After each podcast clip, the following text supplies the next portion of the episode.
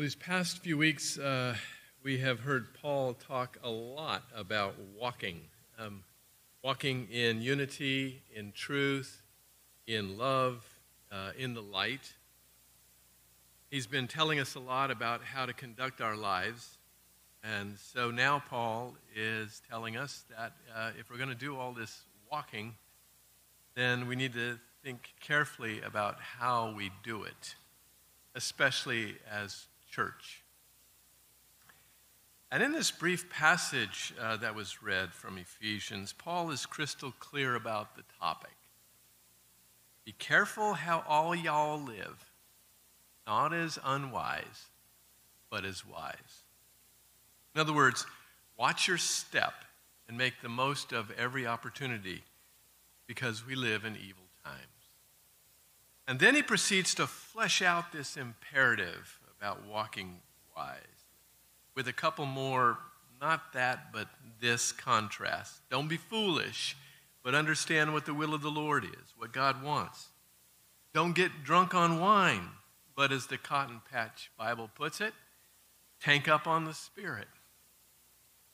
Be filled with the Spirit, which Paul then elaborates with five participial phrases speaking, sinking, singing, making melody, giving thanks, being subject to one another. So let's unpack some of this to be sure we understand what Paul means by living wisely. Because Paul is implying that if we're going to live as church and make a difference in the world, we can't just sit back and hope that everything's just going to turn out okay. First, Paul amplifies what he means by living wisely. Uh, when in verse 17, he warns us not to be foolish, careless, unthinking but instead to understand what God wants us to think and to do. Think carefully about how to live as a people who are characterized by the God whom we know in Jesus Christ.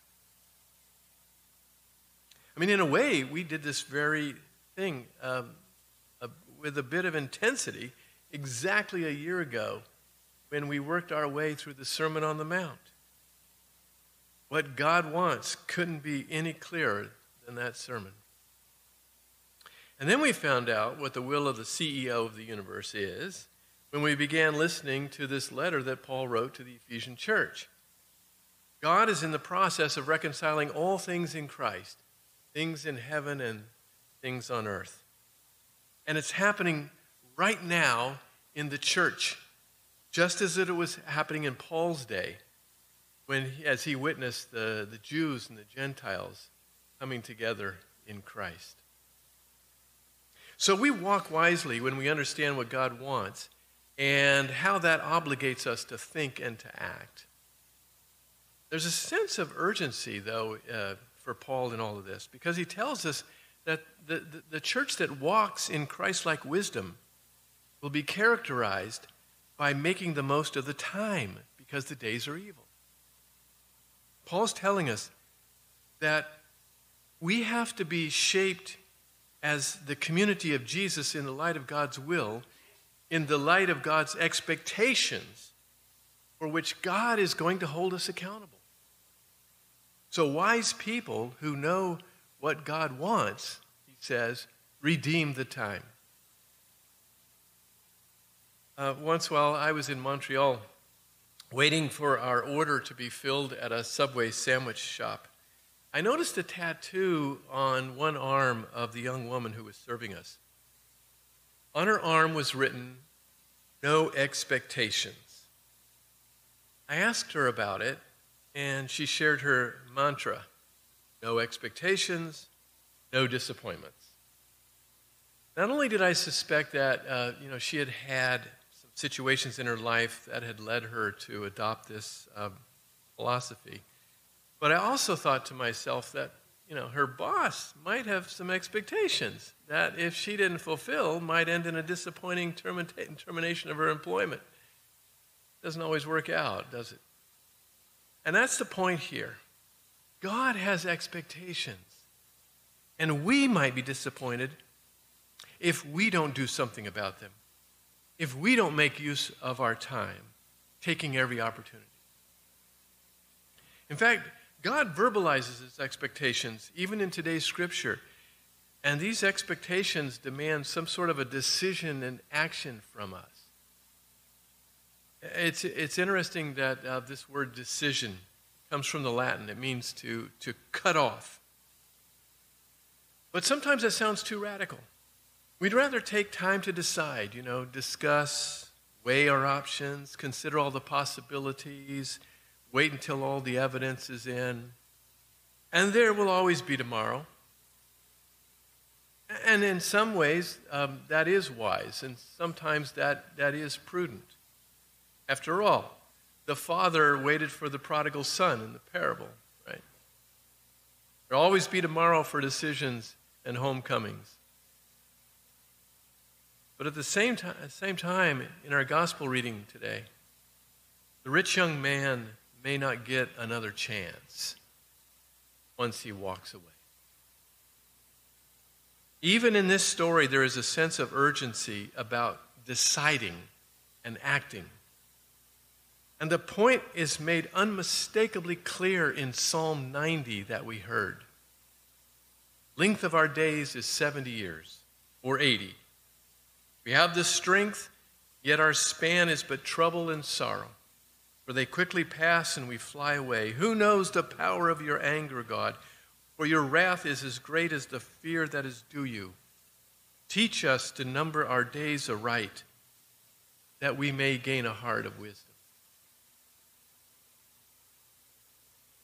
That all reminds me uh, of a commercial that you may have seen recently um, about an investment company. Uh, a young man spies at a party, spies an attractive woman across the, the room. His friend encourages him to go over and introduce himself to her, but he says, Well, maybe later. And just at that point, a man comes up, another man comes up to the woman, tells her she's beautiful, asks her uh, if she wants to get married, to which she replies, Yes. A priest appears. They say, I do. They kiss and hug. She realizes she's pregnant. The champagne cork is popped. And the lesson is don't wait. yeah, that's exactly what Paul is saying. Don't wait. More seriously, it actually reminds me of something Benedictine monks have taught me. In Latin, it's memento mori, be mindful of dying. Or, as an ancient monk advised, take care of your body as if it will live for a long time, but take care of your soul as if you might die today. This awareness of our mortality, along with the coming reign of God, gives us a unique power to focus the mind and the heart on what's essential. And just because God is slow in, in God's anger and demonstrates abundant mercy, we shouldn't be presumptuous because God is also a God who judges with expectations. Expectations that we use the gifts that God has given us, gifts given in order to bear fruit for God's kingdom. William Willimon, um, Methodist bishop, tells the story of a funeral that he and his wife attended to show support for a parishioner who had been a member of a little church, the family of a parishioner. Uh, uh he had been a member of the little church in Georgia that um, William uh, was serving at the time. And in the little off brand Baptist church where the funeral was being held, it was hot and crowded. Will, Will, Willimon said he had never seen anything like it before. They wheeled in the coffin, and the preacher began to preach. He shouted and he flailed his arms. It's too late for Joe. He might have wanted to do this or that in life, but it's too late for him now. He's dead. It's all over for him. He might have wanted to straighten out his life, but he can't now. It's over. But it ain't too late for you. People drop dead every day. So why wait? Now is the day for decision. Now is the time to make your life count for something. Give your life to Jesus. Willimon was incensed.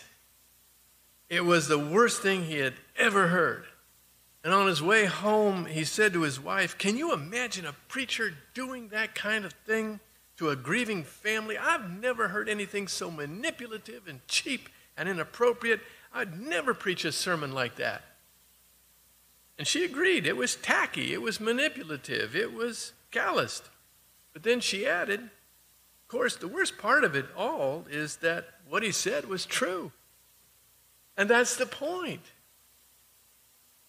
Perhaps, um, perhaps an aspect of these days that are evil that requires redeeming the time to which Paul refers is that many in our culture worship, they, they, they worship these gods they have made up themselves with their own self generated cafeteria style religious preference. Most aren't crazy about a God who might demand self examination and repentance and obedience who wants us to align our will with his will. But Paul tells us that those who will not be foolish, who watch their step and live wisely, are those who understand what the Lord wants and begin living that way now. Now, to conduct our lives with the kind of wisdom and urgency that Paul's calling for, We'll need to be filled with the Spirit. And he makes that point with a negative first. He says, Don't be drunk with wine, something that uh, he might have witnessed uh, at that time in pagan rituals, religious rituals, uh, or in uh, Greek symposia where speeches were made while people were getting inebriated on the table wine. But John Stott put it this way Well, alcohol is a depressant. The Holy Spirit is a stimulant. And Paul doesn't leave us in the dark about what it means to be stimulated by the Spirit. As I mentioned in the beginning, he spells this out in five participial phrases in verses 19 to 21. Believers who let the Spirit fill them will be church folks who mutually encourage and edify each other by speaking in psalms, hymns, and spiritual songs, by singing and making melody to the Lord, by giving thanks for all things in the name of Jesus Christ, and by subordinating themselves to one another out of respect for Christ. That's what it means to be filled with the Spirit. Now, the speaking in psalms and the singing and making melody are pretty straightforward. You know, the psalmist says, Let everything that breathes praise the Lord. A church full of Jesus disciples who seek wise and spirit inspired ways to teach and sing as a congregation while worshiping and thanking God will be shaped into a Christ like life that comes with praising God. That makes sense. So the singing and the making melody might make someone ask, well, you know, what's gotten into you folks? And the answer is it's the Holy Spirit. That's what Paul's talking about. But there are two aspects of the Spirit's stimulus that need a bit of clarification the giving thanks and being subject to one another. Because those who are filled with the Holy Spirit are to give thanks to God the Father for all things in the name of Jesus Christ.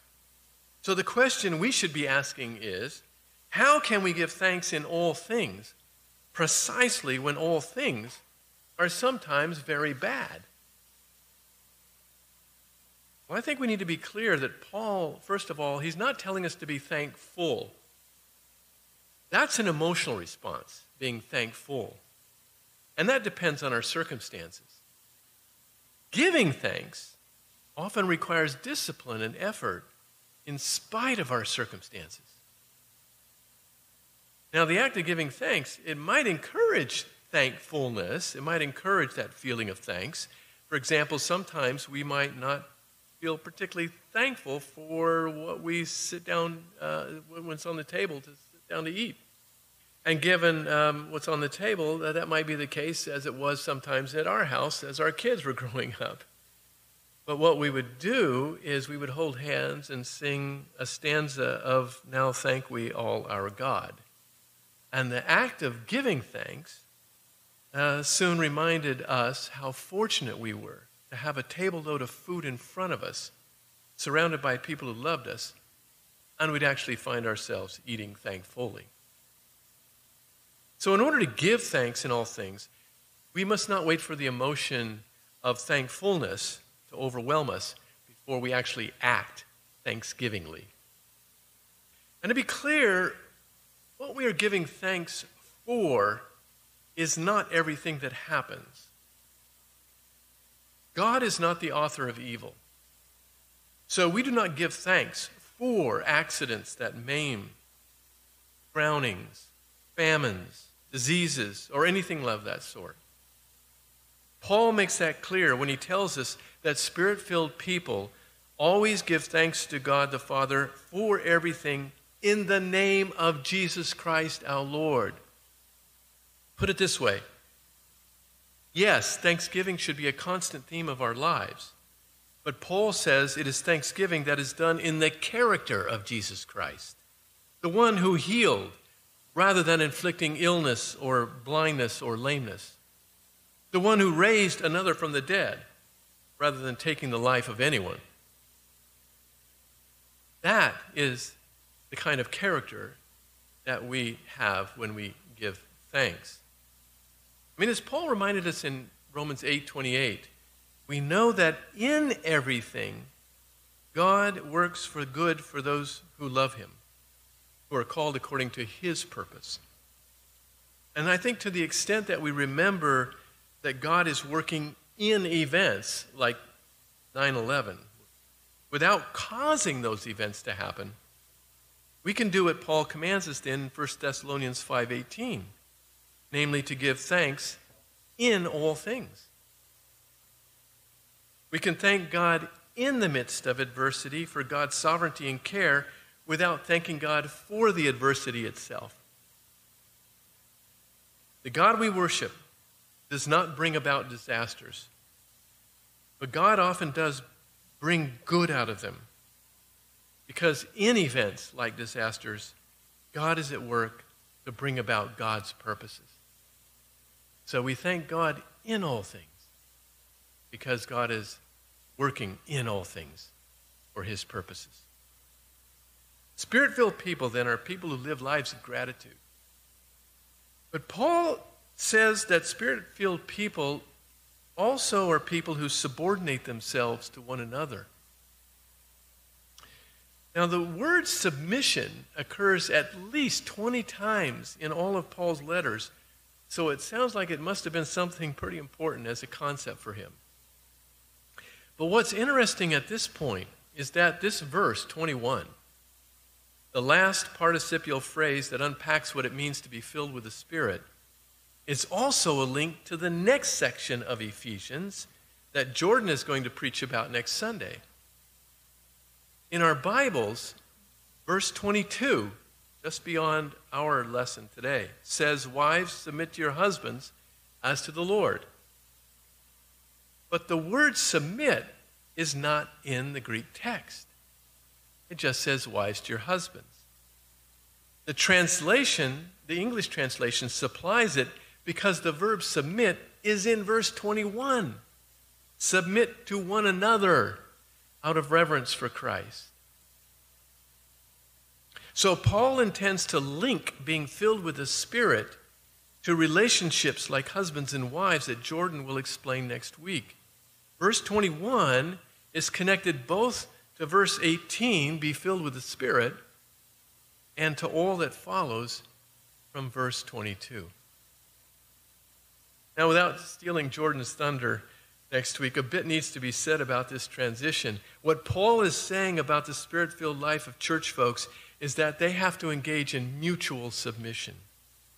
And this is revolutionary. It's revolutionary because when Paul will tell wives to submit to their husbands, he's telling them something that the culture already expected of wives. So, why is he telling them this? Because Paul's point is that women who are now free in Christ, they don't have to submit to anyone. And yet, because they are now free in Christ, they freely subordinate themselves to their husbands. Husbands, whom I'm pretty sure Jordan will tell us next week are, in one sense of the word, to freely subordinate themselves to their wives. Put it this way If there is someone whom you cannot serve, if there is someone to whom you cannot be subject, then you are not free. And then why submit to one another? It's right in our text out of reverence for Christ. We do it because it's Christ like. Because in the hymn that Paul cited in Philippians, in his letter to the Philippians, Christ, he said, had equal status with God, but did not think so much of himself that he had to cling to the advantages of the status quo no matter what. When the time came, Christ set aside the privileges of deity and took on the status of a slave. He became human. He lived a selfless, obedient life, and then he died a selfless, obedient death, the death of a common criminal. Christ freely subordinated himself. And that's why we do it with each other. No, Jesus never demanded his rights. Demanding my rights is not one of the participial phrases that explains what it means to be filled with the Spirit. So we're right back where we started. Freely and willingly submitting ourselves to one another is also what it means to walk wisely. It's the secret of maintaining joyful, melody making fellowship in the midst of a rights demanding individualistic culture by always practicing the discipline of mutual submission. Paul could get some help from the letter of James, I think, to make this connection. You know, James said this real wisdom, what we've been talking about, walking wisely, God's wisdom, begins with a holy life and is characterized by getting along with others. It's gentle and reasonable overflowing with mercy and blessings, not hot one day and cold the next, not two faced.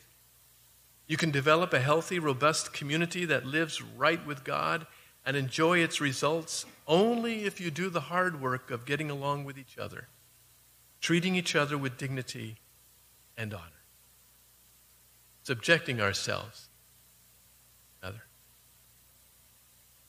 There's a story about Sir Thomas Beecham who was to appear as a guest conductor with an orchestra that was lacking in discipline. At the first rehearsal, he was going over the score with the musicians, and the concert master indicated a certain passage and asked, would you like us to play this, Sir Thomas? Together, Beecham suggested. There's one Spirit who indwells Holy Trinity Church by whom we are constantly being filled. How does God want us to play the melody that is evidence of the Spirit's filling? By walking wisely together. I say this in the name of the Father and the Son